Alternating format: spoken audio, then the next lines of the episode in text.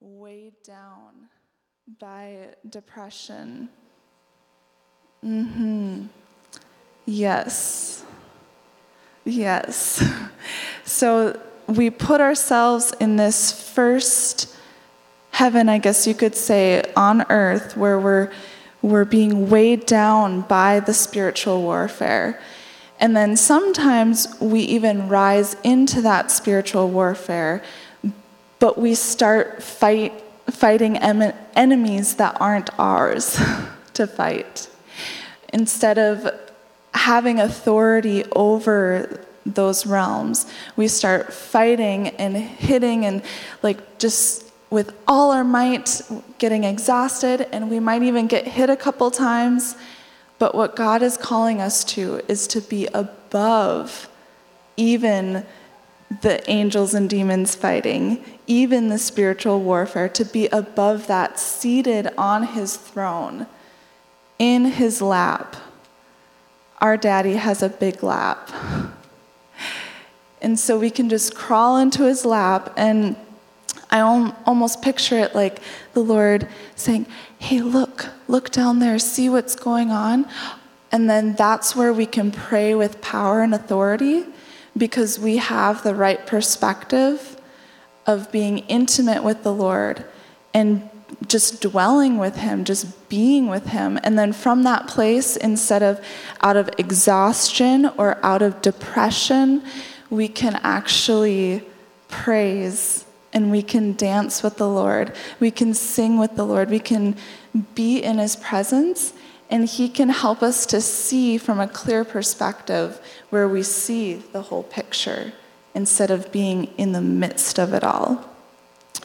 And so, an example of this actually, a few days ago, I, I was just stressing about, you know, normal life things and actually even just financial things with some things coming up in our lives and so I I was stressing all day and then when I went to bed I felt this invitation of the Lord calling me to a place of rest with him. And so I just said Lord I'm just stressed about this. I just don't know what to do. And I felt like he was pulling me into his arms and just reassuring me, saying, I'm your provider, I'm your God, I'm the one who loves you. He also told me um, there's just some decisions and stuff that we have in our future, and he said, My will isn't a chain, it's not a leash to keep you so bound in the bondage that you think that you're freeing yourself from. It's so open with him. It's so his his lap is big, his throne is big. It's when we're in communion with him, he doesn't have us on this little leash that he's just whipping us every time we make a mistake. And so that just brought a lot of freedom to me and just realizing that he was bringing me into that place. In five minutes of that moment, like, relieved all of my stress about that situation. And so I think sometimes we don't realize how many situations that we are under. And we just let it pass through, we let it go through. Um, something that I recently heard is that, you know, when you have little kids who want to be held by their parents, they raise their hands and say, Up, up, mommy, up, daddy.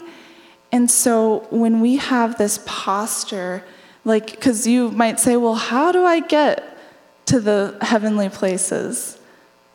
Up, daddy. Lift me up, Lord. I want to be in your arms. And so I'm actually, I haven't really done this a whole lot, and I know Steve started to press into this, but this was actually kind of the heart of what I was feeling this morning. Um, so I'm going to invite you to take a moment with me to think about some of those different things and to bring your perspective, to bring yourself or to have the Lord bring you to that place of that higher dwelling place with Him. And so, if you'll just close your eyes, and if you don't want to do this, then think about lunch or something. I guess, I don't know. but like, this is just an invitation for you to just be brought to that place, that heavenly place. And it's a place we can live from. It's not just a back and forth, back and forth. Any time that you feel yourself descending, you can just say, Up, Daddy.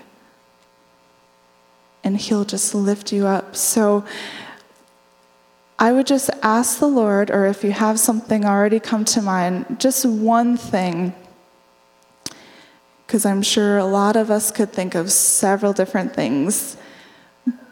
But just to learn how to walk in this, just ask the Lord for one thing that has been giving you anxiety, that's been stressing you out. Maybe it's financial, maybe relational, just anything that you have just before you that you have felt like you've been under.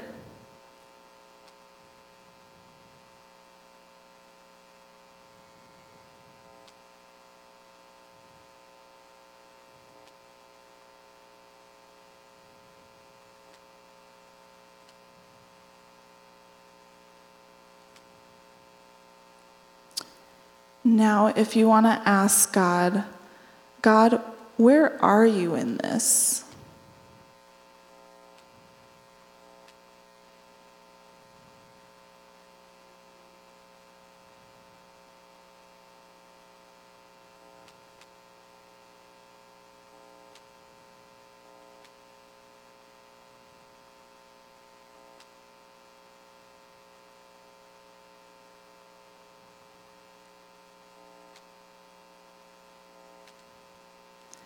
God, what, what are you saying to me in this?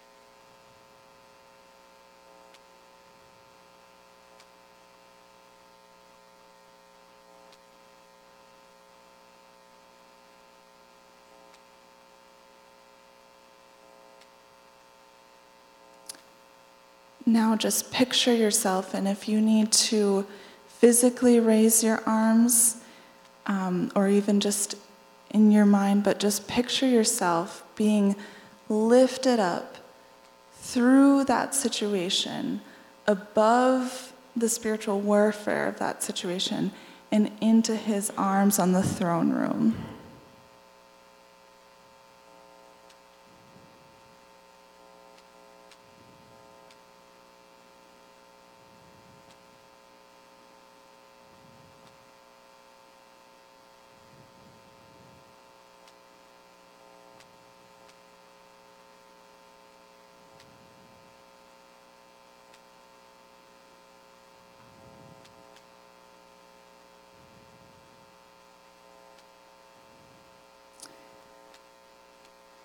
Father God, I just thank you. I just thank you for loving us as your dear children. I just thank you for providing. I thank you for healing. I thank you for your righteousness, for your goodness, for who you are. I thank you for holding us close that there's a power in your love, in your presence, that there's a power in the peace that transcends all.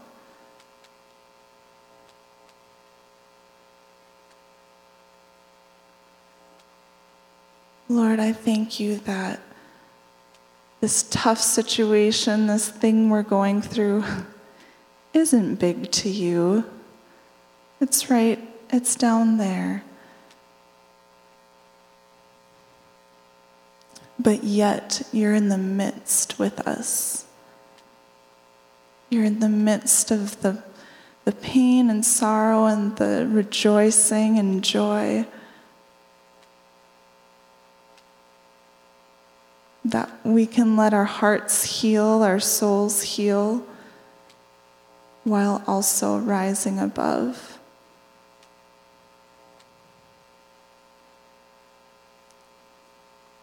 Thank you, Jesus.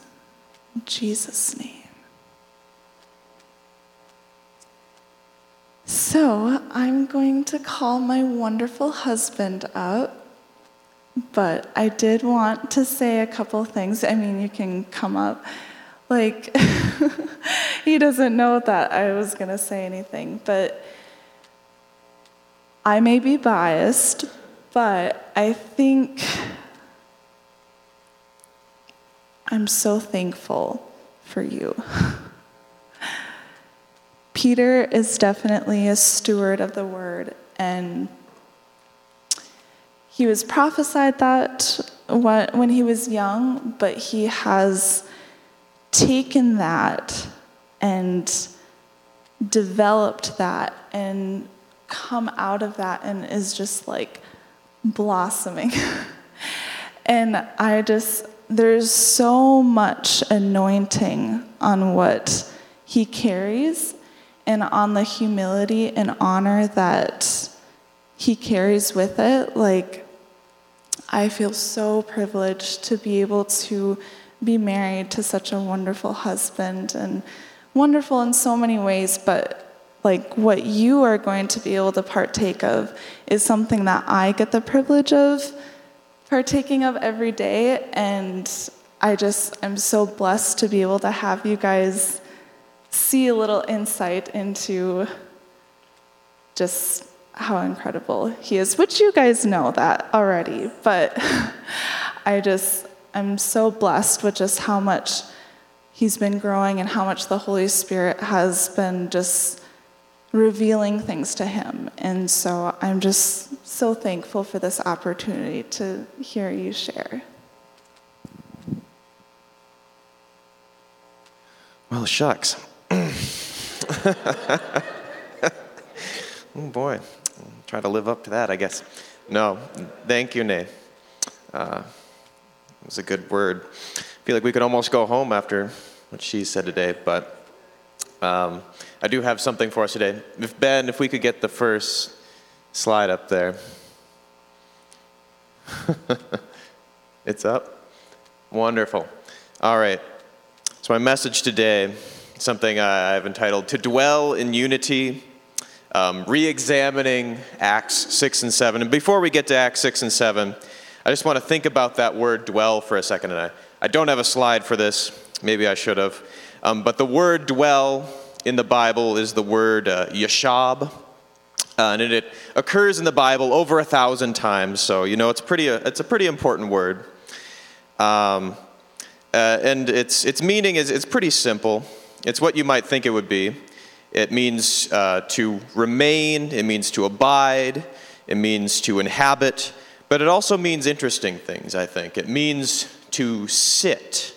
Um, you imagine someone like, I'm dwelling in this chair right now, I'm sitting, I'm relaxed, I'm at home here.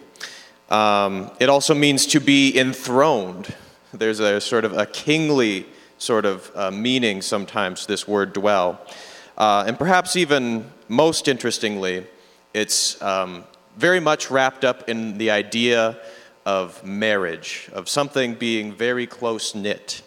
Um, and you can kind of get that picture when a man and a woman come together in marriage, they go and they live somewhere, they inhabit some space. Um, they make their home, they settle down somewhere, they plant roots, they make something meaningful and deep um, in the the way they live, right?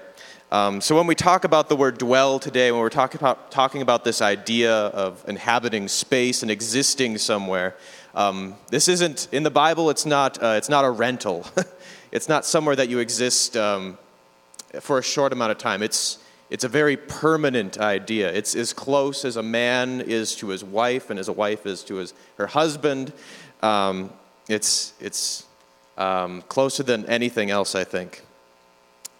All right. Um, so before we get to Acts, um, um, I started debating on whether to whether to include this or not, but it's something that I, I can't get out of my mind when I'm thinking about Acts 6 and 7. So if Ben, you could turn to the next slide. Um, in the beginning, we're going to turn to, to Genesis. Um, this is just, this is a freebie. This is a, a fun Bible uh, thing that I think is, is something I hadn't seen before, but once I saw it, it's, it's, it's hard to unsee. Um, did you know that the, uh, the days in which the world was created um, have a meaning. They're not just random. There wasn't, you know, just randomly, all right, we're going to throw trees out this day, we're going to throw animals out this day. Um, it's just, you know, whatever's coming through the wire. You know, the angels were, were a little late on the animals, so we're going to do trees first, that kind of thing. No, it, there's a purpose to it. Um, and, some, and scholars have noted this before, that there's a, this idea of, there's a, there's a poetry to it. Um, you see that the first three uh, days are what we would call dwellings, they're places. Um, so we have the, the heavens, we have the day, we have the night, the space um, up there above us. And then we have down here, we have the land, the sea, the air, the earth, the space that we live in here. And then on the third day, um, oftentimes I remember it being said, oh, this is when the vegetation is made, but it's really the picture is um, it's, it's fruited trees, it's, it's plants for seeding, it's, it's the gardens, right? Um, and then the next three days, we have, oh, look at that, the things that are going to inhabit those spaces.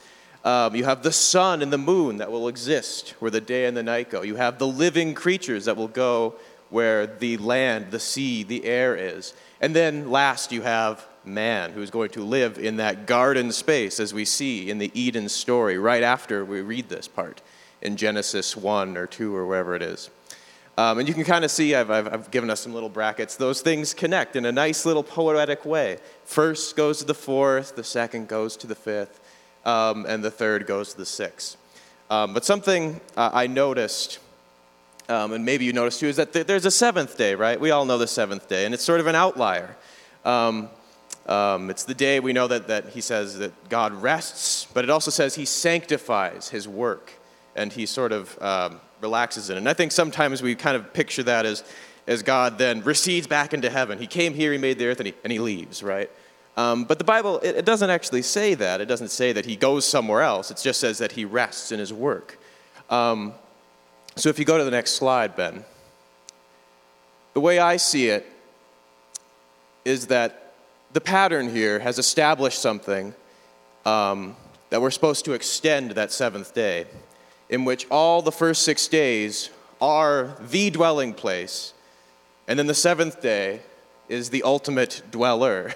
God Himself plants Himself, rests, is at home in the thing that He's created and said it is good. um, he and His creation are inseparable from one another, I think, in this picture.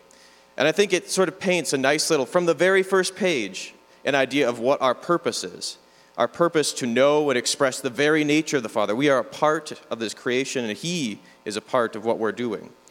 Um, but of course, if we read the Eden story, we know there's a, there comes a little bit of a problem, right? Um, there comes something what we call a sin problem. Uh, it comes in the form of a snake in the story, and it convinces us, it convinces humanity um, that we are anything but at the heart of God's desire. It, it, it it gives that lie. Oh, maybe God doesn't have your best interests at heart, right? You remember the snake says that to Eve? Oh, are you sure, God, that's what God meant? Um, it sows those seeds of doubt and distrust. And humanity then lose tra- loses track of its identity and its purpose, and we call that the fall of man. Next slide, Ben. All right. But we get a wonder- wonderful promise at the end of the Eden story.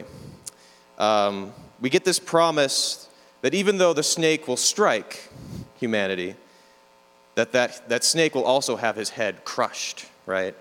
We remember that? That the serpent's head gets crushed, but the, the heel gets, be, gets bitten.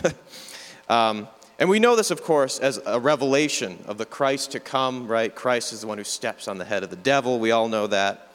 Um, but I think, in a more broad way, this is a picture and a promise um, that there will certainly be evil. There will be poison stirred into our world.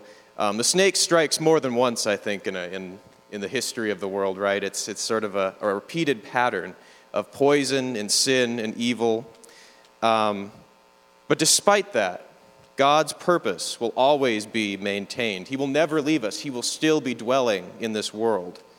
Um, he will always lift up His representatives, people who know Him, whose Spirit leads and guides and stops evil and creates these little spaces, what I like to think is pockets of peace. And his purpose and presence can still reign as it did in the Eden at the beginning. And we see that throughout all the stories of the Bible, I think, is of what I like to think of as little pockets of peace. All those characters that we know as the greats, you know, Abraham and Isaac and Jacob, those are the little pockets where he raises up someone to stomp on the snake's head. And they're all, of course, pointing to Christ. And it is my belief, though, that this evil, this poison, uh, the way I see it in the Bible, is most often depicted um, by the way people treat one another, right? It's the Cain and Abel story. It's Jacob and Esau. It's Joseph and his brothers. It's why God sends the flood, and it's why there's a captivity in Babylon. It's violence and abuse. The weak are trampled while the strong dominate and destroy. It's the very opposite of our intended nature to live in peace and to dwell in our purpose of knowing our Heavenly Father. And I think it's the very thing that the psalmist was thinking about in Psalms 133 uh, when he said, Behold, how good and how pleasant it is for brothers, for people to dwell together in unity. All right, next slide. So this leads me to Acts 6 and 7, which, if you're following at home, is the martyrdom of Stephen. Maybe, maybe you didn't expect that. um, maybe, oh, somber mood all of a sudden. Um, don't worry, it's going to be good. It's going to be good. Um, so I'm guessing that everyone here knows at least one thing about the character of Stephen in the Bible. Um, what is that one thing? I remember growing up that whenever Stephen was mentioned, or if parts of his story, his story was read, his name just sort of invokes this idea um, that, first of all, this guy, you know, if you look him up, the things that will first come up is he's the first deacon, first martyr. That's, those are his titles. Um, uh, and two, I think the thing I, I often came away with uh, was that I was supposed to reflect uh, on my own convictions as to whether I was willing to be martyred. Um, more specifically, if I was, if I was right then, after I heard that story, willing to go uh, be gruesomely, uh, gruesomely murdered in some painful way, such as being stoned. Um, you see a picture like this, and you're supposed to feel like, oh, I, I, I have to be that guy, right? Sitting there with his hands raised while some guy there's a rock coming down. Yeah. it's hefty stuff for a Sunday morning when you're just a kid, right? Uh, and to be honest, as a young boy, though, uh, I probably walked away uh, probably a lot more curious about just the limits of my own pain tolerance, right? I, I would probably imagine, oh, how, how manly, how spiritual would that be um, to be in those circumstances? I bet I could take a stoning. Oh, yeah. Um, and if not, then perhaps maybe you just walk away with a, a, nice, healthy dose of, of guilt and maybe a little bit of shame for not, for not being that spiritual. Not, I'm not, maybe you don't feel quite as Christian as that guy up there today. Uh, and maybe you should feel real guilty and shameful about that. Um, and maybe, and, and then after that, that's just about all we know about Stephen, right? That's, we kind of walk away and go, well, that's, that's martyrs for you. That's how you're supposed to feel when you hear a story like that. Um, however, as I was re experiencing this story uh, a few months ago, uh, I found myself seeing, I think, what I, is a new side to this story. Uh, and I think it illuminates part of what I think is an inherent purpose for its telling. Uh, so, next slide, Ben. So, we'll, we'll go through it together. We'll start uh, with verse 1. Uh, and it says, Now in those days, when the number of the disciples was multiplying, there arose a complaint against the Hebrews by the Hellenists because their widows were neglected in the daily distribution. All right. So, first off, we see that the influence of the early church, it's, it's quickly growing, uh, and soon it's the larger scale problems of their city. They're all in Jerusalem, right? Uh, these problems are coming before them, and they need to address them. They need to minister them. They need to be the church, right? Uh, and we can note here that the problem is that some of the weakest and most unheard groups are being mistreated in some way. They're not being taken care of properly. Uh, so it's clear why it comes to the attention of the church. And if you read at the end of Acts 2, which is just a few chapters before this, um, you'll see that the first thing that the church does in the Bible, I mean, this is Acts 2, this is the very beginning of the church. It's the first thing this, this, this, uh, this church does, um, is what I call, uh, what I would say is they just establish a way of life. They don't straight go, they don't, don't go straight into martyrdom like sometimes I think is in our head, where um, you know, Jesus goes and immediately the Romans just started killing all the Christians. Um, that's not quite what the Bible shows us, I think, in Acts. Uh, the first thing they do is they just establish a way of life in the city, um, what I would call a kingdom way of life. Uh, and it's a simple picture, really, if you go to the end of Acts 2. It says that they held all things in common, they provided every need for those who had one, and they fellowshipped and worshiped together often and warmly. um, in other words, they just they lived life, they knew their God, and they loved each other well because of it. Uh, so when they hear this widow's cry in Acts 6, um, their intuition is, of course, to just open up their arms, bring the needy into the fold, and to see their kingdom lived out here on earth, right in their hometown. Um, they're starting where they're at, right? They want to see that the kingdom is represented and mirrored in just the way we live. So there's two terms I just want to investigate here at the beginning of verse 6, or verse 1. Uh, and the first is, of course, uh, this idea of the daily distribution. Um, so there are a number of precedents uh, laid out in the Bible that speak um, to the Israelites and specifically to the, Levite, the Levites, or what we might call the spiritual leaders' duty to take care of the poor. Um, in several verses, such as uh, in Leviticus 19, Deuteronomy 24, and Exodus 23, um, it lays out what are essentially rudimentary taxation programs for the needy and the sick. Uh, and even it says for foreigners, strangers passing through the city are liable to take uh, a part of this taxation for the poor, which is actually quite cool when you think about it.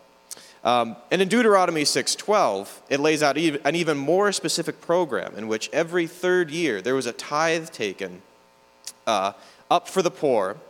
Uh, and we see in the writings of uh, one of the, a historian that was actually living just after Jesus' time, uh, his name is Josephus, you don't need to know that. Um, he mentions that in, the pra- in practice, at least, um, these tithes would be taken up by the priesthood and then distributed through the city. Um, so when we're talking about the distribution, um, what we're really talking about is the responsibility of the priesthood, the people who are in charge of this, uh, this wealth, the, to distribute it well. And somebody um, these Hellenists, these widows of the Hellenists, aren't getting their share. Um, the second term, of course, is then Hellenists. Who are the Hellenists? Why do we care? Um, it's, it's one of those terms, it's a Bible term, right? We kind of see the, the, the, Bible name terms and we go, ah, skip. Uh, the ancient peoples, they, are all the same, right? Um, but I, it, I think when we mention names in the Bible, it's important to know who they are a little bit. Um, so the Hellenists, they're the ones who are launching this complaint, right? Against the Hebrew peoples, it says specifically. So the Hellenists were a, were a cultural subgroup. They're living in Jerusalem, they're living among the Jewish people. Um, they specifically, they are Jews, they're Jewish people, but who have taken up the cultural practices, the mannerisms, and the dress, the style, and, and probably most importantly, the language of Greek people. Um, and if you just think about that for a moment, think about what you know about Greek people, what you know about Jewish people. They are very different uh, cultural groups. Uh, and this may seem like kind of a mundane detail, um, but for me, it paints kind of a more vivid, a more honest depiction of the Jerusalem that Jesus and his disciple lives in. Um, I know growing up, maybe I oftentimes had, okay, you mentioned Jerusalem, and you kind of just get this idea of like this island of universal Jewishness, just sort of floating out in the desert somewhere. Um, but the Jerusalem I think we see depicted here uh, is this multicultural hub with international connectivity, um, to this wider ancient world. There's people from all over the world coming through this city. Um, and when you think about it, uh, it, it kind of makes a lot of sense. People never stay in one place, they migrate, they explore, they take opportunities where they're available. And diseases, wars, weather, even trade deals, all those kind of things that make up life um, cause people to cross pollinate culturally all over the world. And yet, despite where people travel and where they settle down to, they always remember who they are, right? They remember where they came from. Even if a few generations pass, they know that they're Jewish and they sometimes return to their ancestral homeland. Um, but more often than not, they bring that foreign culture back with them. They've lived in Greece for a while, you bring Greece back with you. Um, it's a story really as old as time, then. Um, we get this idea that cultural minorities, they're mistrusted, they lack power, and they're given the short end of the stick, as we've seen here. Um, we see this as the case with the Hellenists, but it's the desire of the kingdom then uh, to amend and serve these people. Next slide, then. So, verses 2 through 6. Um, so then, the twelve disciples summoned the multitude of all the disciples and said, It's not desirable that we, the twelve, should leave the word of God and go serve tables. Therefore, brothers, um, seek out among yourselves seven men of good reputation, full of the Holy Spirit and wisdom, who we may appoint over this business. But we will give ourselves continually to prayer and to the ministry of the word. And the saying pleased the whole multitude, and they chose Stephen, a man full of faith and the Holy Spirit, and Philip, Prochorus, Nicanor, Timon, uh, Parmenas, and Nicholas, a proselyte from Antioch, whom they set before the apostles, and when they had prayed, they laid hands on them. Um, so this is where we often get the idea that, all right, Stephen's the first deacon. Okay. Um, and sometimes that's sort of the takeaway here is that, all right, this is how to set up deacons, and this is just the story of, of the first deacons. Um, but it's also a story of just uh, uh, developing this idea that, that you're going to set people to do different jobs, right? You're going to set people to um, oversee things when other people are focusing on the word, that kind of thing. Um, and I think also interesting enough, um, I haven't done a whole lot of study on this, but if you look at the names here, Stephen through all these other guys, um, it's interesting that all the names are Greek. Um, so we might be able to even sort of infer that these, these people themselves might be Hellenist, Hellenistic Jews who are sent to serve the Hellenists, which I think is interesting. Um, but anyway, uh, so the early church, it delegates a special ministry unit. Uh, it specifically addresses the problems within the, this, these problems within the city. And I think we can infer here that the Hellenists aren't the only people group who are facing some amount of prejudice or ill treatment in the city, right? If we have all these peoples intermixing, um, there's probably more than just one problem. Um, and we could also probably infer that the other six members of this team, um, they went out, they did great things, they influenced people, they showed people what it means to be Jesus and lived as the kingdom. Um, but we're not going to hear their stories, right? The Bible kind of likes to do this thing where it sets up these introductions, it shows us um, these patterns of things, and it sort of focuses down. Um, and we're going to see it's going to focus all the way down to just Stephen's story. But I think Stephen's story leads us um, to see a bigger picture. There's, Stephen wasn't the only one who's doing these things, um, but he's sort of a representation of a wider sort of movement that was going on in the city. Um, so, next slide, Ben. All right, so we make it to verse 7 then. So then the word of God spread, and the number of the disciples multiplied greatly in Jerusalem, and a great many of the priests were obedient to the faith. And Stephen, full of faith and power, did great wonders and signs among the people. And then there arose uh, from what is called the synagogue of the freemen, uh, that's Cyrenians, Alexandrians, and those from Cilicia and Asia, disputing with Stephen. So, as a result of what we saw in the previous verses, right, we set up this delegation out to the city, and as a result, the word spreads throughout the city. Uh, and specifically to, to no surprise to us, the priesthood, right? The people who are in charge of, of the distribution, as we saw earlier. Um, so the, uh, yes. So now the, fo- the story focuses in on Stephen, right? Um, we get sort of the wider picture. Many people are going out through these things, but we're going to focus on Stephen as a representation of the, all of this, these things going on. Um, and he's set up for us this mission and the specific people he is ministering to, right? It's, he's going to the leadership, it seems like. Because the next thing we see named is a, a leadership group. He goes to a synagogue, right? Um, and here then we have our second named subculture group, I think, in the chapter, right? First we had the Hellenists, and now we have this synagogue of the freemen. Uh, so now the synagogue of the freemen uh, was made up, as we can see in the parentheses, uh, Jews from a diverse set of places. They're from all over the world. Um, and scholars say that most likely these people would have been uh, taken, sold, or born into slavery of some kind in all these far different reaching places of the world. Uh, and if you go to the next slide, Ben. I've uh, gone to the trouble of mapping out these places for us, and, and maybe someone else can, can figure out if there's any meaning to this, but um, the writer has, has listed them in uh, counterclockwise order, starting with uh, Cilicia there over in Libya, coming up to Alexandria and going around uh, up into, um, when it says Asia in the Bible, what it, what it usually means is, is that region of Turkey over there, with uh, Ephesus, which I've marked out there, being the capital. Um, so I think that's interesting too, that we kind of get this interesting picture of this section of the Mediterranean, these people of uh, what I think people of Israel would have thought of as like, this is the wider world, right?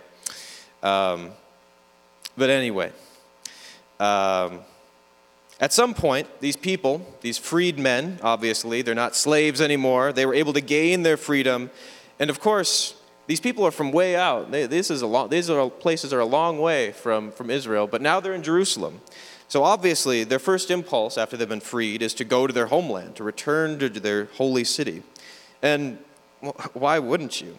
If the place you lived in represented this oppression and pain and the dehumanization that comes with slavery, why on earth would you ever want to stay in Alexandria, say, if that's what it meant to you?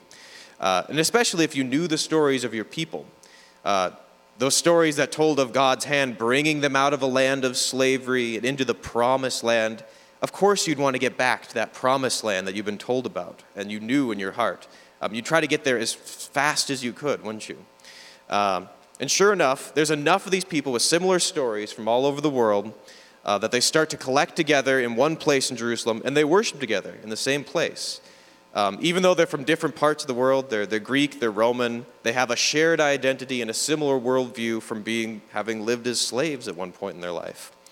Um, and to follow that, they, then they also share a kind of a similar pain, don't they? Next slide, Ben. So we, we move on to uh, the, the rest of the chapter here, uh, and something interesting happens then. So he's disputing with these, these freedmen.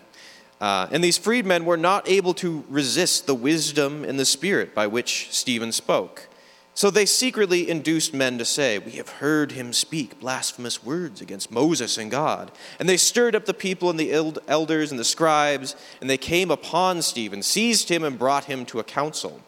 They also set up false witnesses who said, This man does not cease to speak blasphemous words against this holy place and the law. For we have heard him say that this Jesus of Nazareth will destroy the place and change the customs which Moses delivered to us.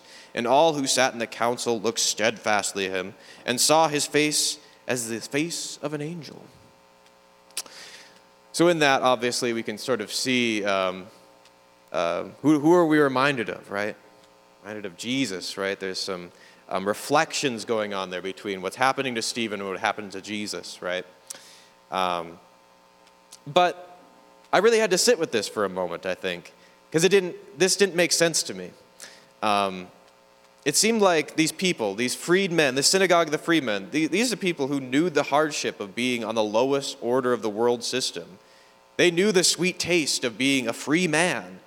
Um, it seems like they would be first in line when this Stephen comes around preaching a message about the kingdom of God, where the weak and forgotten are embraced as one family. Something must have resonated with them, though, because they can't argue with his wisdom. They see that what he's saying is good and true. So, where's the disconnect? Why, why so much bitter hate? What could drive them to create this false witness and try to send Stephen off to his doom? Uh, it has to stir up something really deep and really ugly in you to, to, be, to do these kinds of things, doesn't it? Um, so, after some reflection, I, I think it, it really clicks um, when you think about um, the introduction of the Hellenists earlier as the sort of catalyst that moves the story forward. And I think it's a very intentional inclusion to talk about them. Um, just think about how very different these two subcultures are. Um, here you are, if you're in the freedmen, your whole identity, your spiritual community, is defined by your disdain and probably hatred for oppressive cultures that enslaved and belittled you your whole life. The cultures you worked and you slaved and you sweated and you bled to leave, and you're never going to return back there, right? and you, living in the holy city, uh, to you, living in that holy city, living in Jerusalem, is the very heart of what it means to be this Jewish person. It's, it must be very important to you. um, and here's your neighbor. Here's the, here's the Hellenist come along, who not only just insults the very idea of being Jewish by succumbing to all the ways and the manners of those oppressive, those oppressive slaves and those oppressive cultures. Um, but they have the very audacity, the gall, the nerve to come back to your holy city, just like you did um, they come back to Jerusalem, the Jerusalem that you could only dream of when you were bending under your master's whip. And here they come, they're waltzing in, they're flaunting their Greek culture, and they're thumbing their noses at your experiences and your pain. Their very existence just fills you with ire. So, needless to say, you're probably kind of upset, uh, especially when here comes Stephen, and he's telling you about their problems, how their widows aren't being served, how is it suddenly part of your responsibility to care and to love these other subgroups in your, in, in, the, in your city? and how could you? Um, those people, they're, they're, they're, very, the very epitome of the thing that you hate in the world. So, how dare Stephen come around and poke into that pain? Just how dare he, right? Um, doesn't he know that the only way you even know who you are? Um, doesn't he know the way, uh, the things that you've sacrificed in life? Um, why should you care about um, those people who you see as part of the problem in the world? People who don't quickly um, throw away all that culture. Uh, I think then, when you think about it that way, this response makes a lot of sense. it's, it's a very human response, right? Um, and it makes sense why we're told about the freedmen and the Hellenists, I think. Um, next slide, Ben. So after we get through all that, um, we come to chapter 7, and I won't read through it today, um, but he's being tried there for his false accusations. He's in front of the highest spirituals of the leaders of the land, which actually we should remember was part of Stephen's original mission, right? He was to go out and he was to confront and to speak to and to minister to these the, the, priesthood right? That's what we see at the very beginning. And here he is in front of the priesthood um, the leadership the very highest leadership. So he's, he's kind of actually at he's where he wants to be i think. And so he gives this long address in chapter 7 um, and we won't read it today you can read it on your own i think um, but I, uh, what i will say though is that I believe this frame of mind that we establish in chapter 6, um, it follows here in what Stephen has to say. Um, so, in brief, Stephen gives uh, what first appears, I think, uh, a short history of some of Israelite, Israel's most famous Old Testament moments. And objectively, this is kind of an odd thing to do, right? Um, he, he doesn't answer the question, uh, right? Because at the beginning of 7, the, the high priest says, Well, are the things that they're saying about you true? Uh, and then he launches into this history of Israel, which doesn't really make sense as an answer to the question. Um, and if it's just a history he wants to go over, over, over, if he just wants to, here's what happened in the past, if that's all he wants to tell them about, um, he's kind of preaching to the choir, isn't he? Um, these people that he's talking to, the, the spiritual leadership, these people know these stories better than anyone else in the world. Um, more likely than not, pretty much every single man in this council they could re- reproduce large portions, if not whole books of the Bible from memory. so, him telling this, these stories is kind of an odd thing to do, I think. So, I believe what we're seeing here, if you read through it carefully, um, you're seeing the, the message of wisdom that Stephen was bringing to the city that we're told about earlier in the chapter. The, the kind of thing that he was giving to the other synagogues and the spiritual leaders. Um, the kind of thing that put him at odds with the synagogue of freedom, or the, the synagogue of freedmen that caused him to be in this situation in the first place. Uh, what Stephen does here in his address is he takes sort of a unique angle, I would like to say. it's a very unique angle um, to Israel's founding fathers. He speaks about Abraham and he speaks about Joseph and he speaks about Moses most prominently. And in each instance, he highlights their individual ties to foreign countries, uh, even going as far as to call them foreigners living in a foreign land. Um, uh, especially in relation to the promised land. If we think about Abraham, he calls Abraham a foreigner. He, he's some guy, he's a Chaldean, he says, who comes from some foreign land and invades the promised land, essentially. And he points out how each of the story involves violence between people um, brother against brother, Israelite against Israelite. It's really the same stuff we see replicated in all human history, the same stuff we're seeing replicated right here in front of Stephen. People are struggling to maintain power, to maintain control to see the world realized in their image. It's a my way or the highway.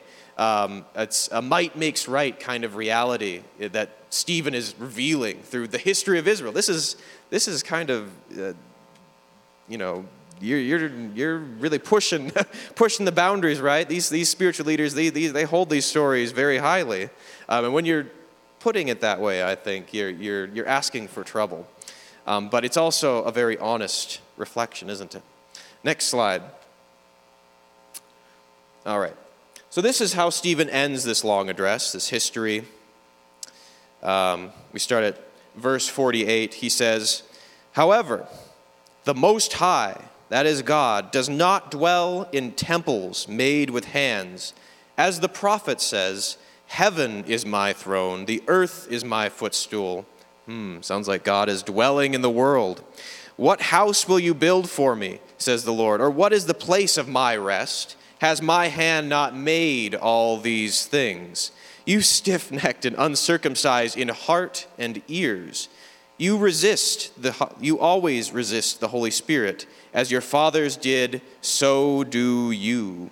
Which of the prophets did your fathers not persecute? And they killed those who foretold the coming of the just one, that is Jesus, of whom you now have become the betrayers and the murderers. Hmm. It's with this proclamation hanging in the air that they put him to death. They stone him. Uh, and it's at that very same moment we're also told that the heavens open up before Stephen and he sees Jesus himself standing in his fullness, standing in his glory.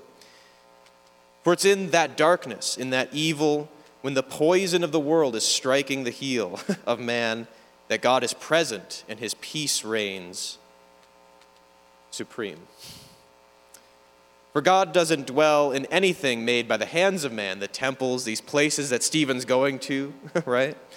Um, the places where these leaders are the most powerful. Um, because he is the supreme dweller, he exists in everything. He has made his home in the very fabric of his creation and he resides now in the hearts of those who call out for completion, for wholeness, and for deeper love. For those like Stephen, who are standing there honestly and seemingly weakly, but he is probably the strongest person there, right? Because he is seeing the fullness of God. And all those men who know the stories better than everyone can't see it at all.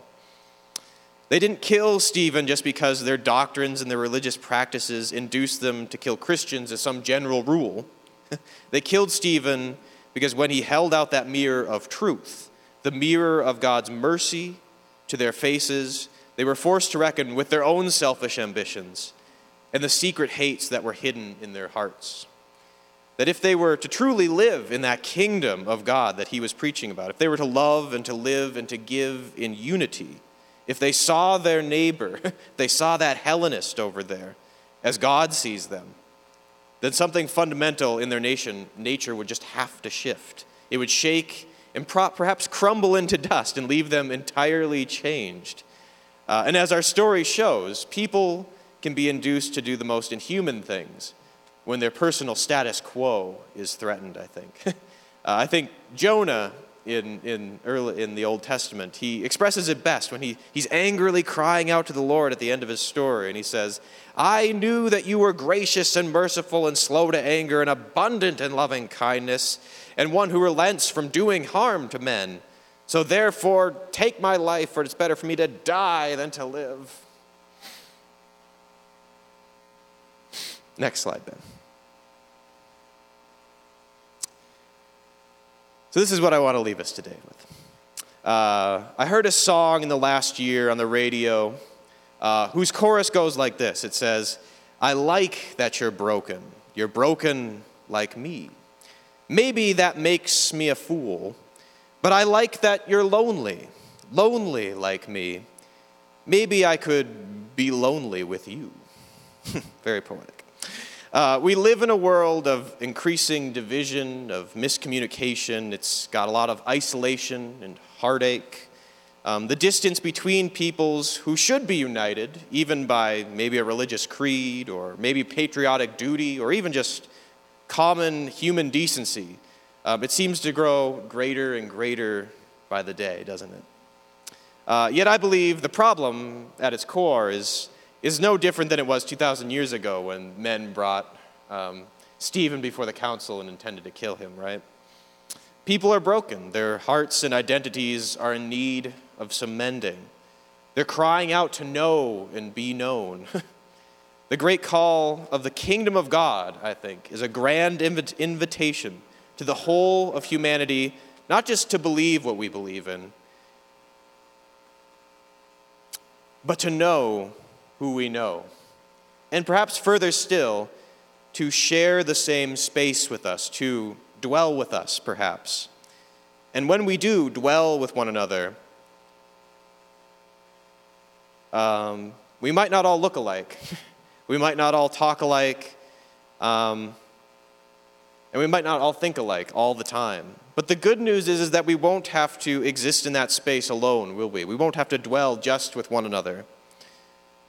Um, because we'll be sharing that space, that divine space, this divine space that we're living in, the kingdom of God that Jesus brought for us. We're going to be living with the owner. We are living, actually, with the owner of everything. The owner of the house is here.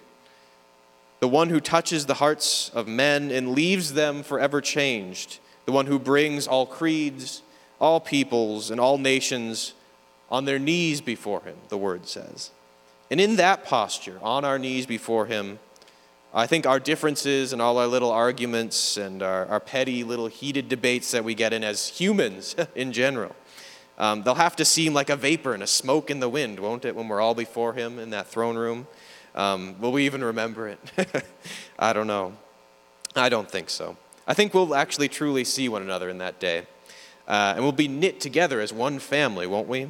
Where each one of us will know that we belong, that we have meaning, and will never lack for love or purpose. And I think the good news is, though, is that when Jesus came, he said that the kingdom was coming, but what did he also say? He said that it's here now, isn't it? I think it's here in this room. I can see it um, just by looking around. That there's, we know that in our heart, that if we, we really rest in Him, we'll know each other, we'll live in that unity, we'll actually dwell. The picture of holy kingdom dwelling, I think, can exist right here in Tenstrike, Minnesota, um, and perhaps grow out from there, can it? All right, so Jesus.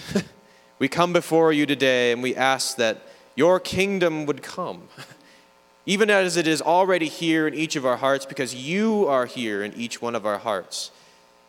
And it's not just some ideal, it's not some utopia we're talking about. We're talking about the reality of the Spirit of God connecting people to people, connecting us to you, connecting our world all around the world, church to church, peoples to people, connecting to the lost, connecting to those who are broken and bringing them into the fold and letting them become part of the family. We know that that is a part of your mission. We know that is a part of your heart. So we ask that we would just know it, that we would feel it, and that we would walk in it in confidence this week and through all our lives, Jesus, that we would know you and know those around us are a part of what your plan is in this world.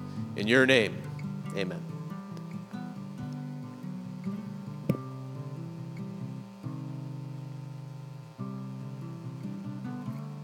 Very, very timely. And the, the answer to disunity, wherever it is, in a home, in a church, in a nation, and all the levels in between there, in a workplace. It's, it's supernatural, it's divine, it's God. It's not legislated by law of man, but it's the supernatural impartation of God. I think what is it, Ephesians two fourteen, uh, or three fourteen maybe. He is our peace, who has broken down the middle wall of partition. That's Jesus. That was between the Jew and the Gentile. But it's between any wall that is there. He breaks the dividing wall. In the body of Christ, unity is so important. Uh, the last couple of weeks, we've had teachers. Dan Woodward's a teacher. Peter Coffin is a teacher. And it's different, you know, than like when I speak or when someone with a prophetic thrust speaks or even evangelist. But it says in Ephesians 4, verse 11, this is the New Living Translation. Now, these are the gifts Christ gave to the church the apostles, prophets, evangelists, pastors, and teachers. Their responsibility is to equip God's people to do His work and build up the church, the body of Christ. This will continue until we all come into such unity in our faith and knowledge of God's Son that we will be mature in the Lord. You know, some of this, you know, like for me, I probably need to go back and listen to this again, you know, or watch it. And, you know, you can hear it audio. John, he gets it on there for us to hear by just audio, or we can see it video. Um, just go back to the archives and, and we can get the and we can get that until we come to that unity of the knowledge of God's Son, that we be mature in the Lord, measuring up to the full and complete standard of Christ, then we will no longer be immature children. We won't be tossed and blown about by every wind of teaching. We will not be influenced when people try to trick us with lies so clever they sound like truth. And that can happen. well, we see that all around us, all the time. Instead, we speak the truth. We speak the truth. Again, in our family, in our church, in our community, in our school, in our workplace, wherever we're with other people, we speak the truth in love growing in every way more and more like Christ, who is the head of his body, the church. And he makes the whole body fit together, together, perfectly, as each part does its own work, special work. We're all different, have a special place, and it helps the other parts grow we help each other grow. You would never hear me bring a message like Peter did today. You know, I mean, it's just it's just not what God made me. But he made Peter that way. And each of you has stuff that nobody else has to give to the body of Christ. Tim Waller has stuff that he gives to the body of Christ that we see and we know. We've seen it through the years. It's an impartation, it's his part. We all have it. We all have that to impart. He makes the whole body fit together perfectly as each part does its special work. It helps the other parts grow so that the whole body is healthy and growing and full of love. Hallelujah. Praise God. Just a few announcements before we go today here. This coming Wednesday, we'll have more teaching on Wednesday. That's 10 o'clock. We have our touch point. We share different things about what's going on in our church life, and then also a teaching from the Word of God. Um, and then, let's see here. The youth group, TCC Youth, meets at 6 o'clock on Wednesday nights. And be praying about. You might, the, the youth leaders that are there now, they're praying about we need some more helpers and, and such. And you might just be approached. So you be praying about it to see would I be one that the Lord would want to help with the youth group. They're just in numbers now. There's more than the we need more help in other words is what it is more leaders more helpers um, and you could contact peter that's or linnea 368-2771 right that's your number then wednesday nights kairos gathering that's right here kairos means an opportune and decisive moment in time time for prayer, worship, and so forth. That's right here in the church house as well for adults. More. And then also on Thursday nights, a Zoom Bible class with Pastor Dean. And you could talk to Pastor Dean about that. By the way, happy birthday a few days ago, Pastor Dean. Happy birthday to you.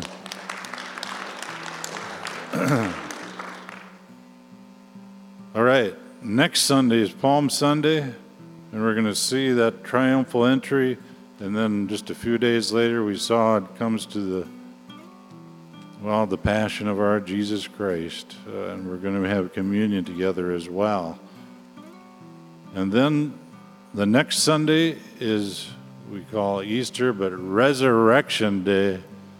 We're going to be having a breakfast. Dane Johnson and the men, if you could let Dane know that you're willing to help with that. It's going to be served from 8:30 to 9:30.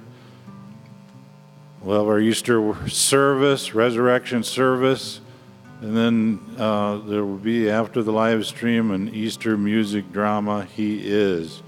We have 10 of our group that are doing some things. There again, it's a part of the body of Christ that are going to be sharing that um, with us on Easter Sunday. He is. Forgiving, you can mail, if you're watching online, Box 67, Ten Tenstrike, Minnesota to TCC, um, or go to the website. You can get it there too, uh, place to give. I want to mention a special Constitution class that Shirley is um, teaching. Talk to Shirley Walker about that. And then uh, food boxes. We have food box. What are we doing with the food box? I'm trying to remember now. Bob here? Oh, yeah, what was that again with the food box?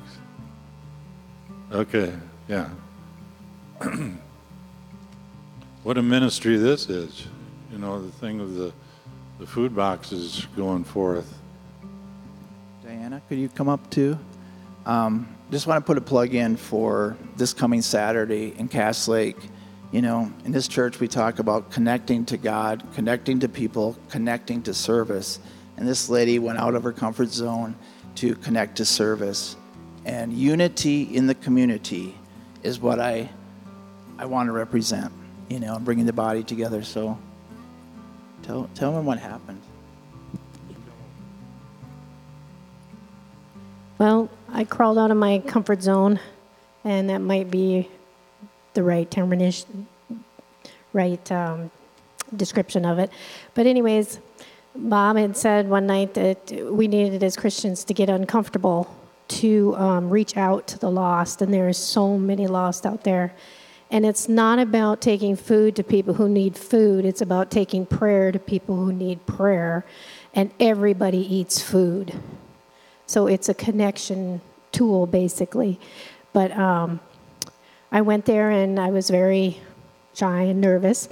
And Bob, I just just get involved, and, and if you're you're kind of reluctant, get with somebody who isn't. You won't be reluctant very long. And um, so, anyways, I, I got the food and I got 30 boxes. And um, I was quite surprised that Bob only took 20. but, anyways, anyways, and, and as I was going home, I was um, seeing all these people, and was like, well, I could talk to that one, and I could talk to that one, and still not doing it. And um, I was coming through Bemidji, and I seen this guy on this bike, and I pictured myself pulling in with a pickup in front of him and just cutting him off, but I didn't. And I said, Lord, I'm sorry, I missed it. He said, That's okay. You're working on it. You're a work in progress. And so, anyway, then I went on and, and um, uh, I finally stuck my foot in the water and he parted the river. He did it. It's not, I myself can do nothing, but he does the work. If we just take him, he'll do the work just just take him. And um, anyways, so then once I stuck my foot in the water, then the floodgates opened and it was easier. I just went from house to house and and um, my husband he texts me he says are you coming home? And i said well yes but i got all these boxes I've got to get rid of and, and i'm here. And, and anyways the people that wanted prayer it was it was awesome. And there were some people who didn't want it. And they just said no. And i just said well bless you. Enjoy your food you know so. But anyway, I do encourage you to step out of your comfort zone that, that God will just take him and he'll do the work. Amen. She really inspired me because the heart behind it is faith meeting food. And when you have a free box of food to be a bridge to your neighbor, and we're believing for, there's some churches coming together through Ruby's Pantry, believing for a hundred sponsors from the church I know we can give our money to third world countries, and that's great. I, I encourage you to do that. But if you pay that 20 bucks and you take it to a neighbor, and then you have that excuse the next month to take it to that neighbor again or another neighbor. So it builds a ministry outside the church. And so I just seen the unity and community. And one of the things that happens in Cass Lake is a prayer line. People are coming for food. They're not coming for prayer, but they get prayer. So if you want to witness something on Saturday of evangelism and you want to get your toe wet in evangelism, my boys, so proud of them, they were sweating big time, you know, putting stuff. But this stuff is fanning all over the Red Lake, White Earth, Leech Lake, all over all over Naytahwaush. I mean, it's splashing everywhere. But it's coming to an end. You know, this is the last one that we have that we know of. It could happen more in April, but it's not confirmed. So if you just want to bring your family out, it is a blast. You get to pray with people, and it's, it's just a lot of fun. They would just talk to you then about it if they're going to do that. Sounds great. Speaking of food, I see Dave Steinhorst there.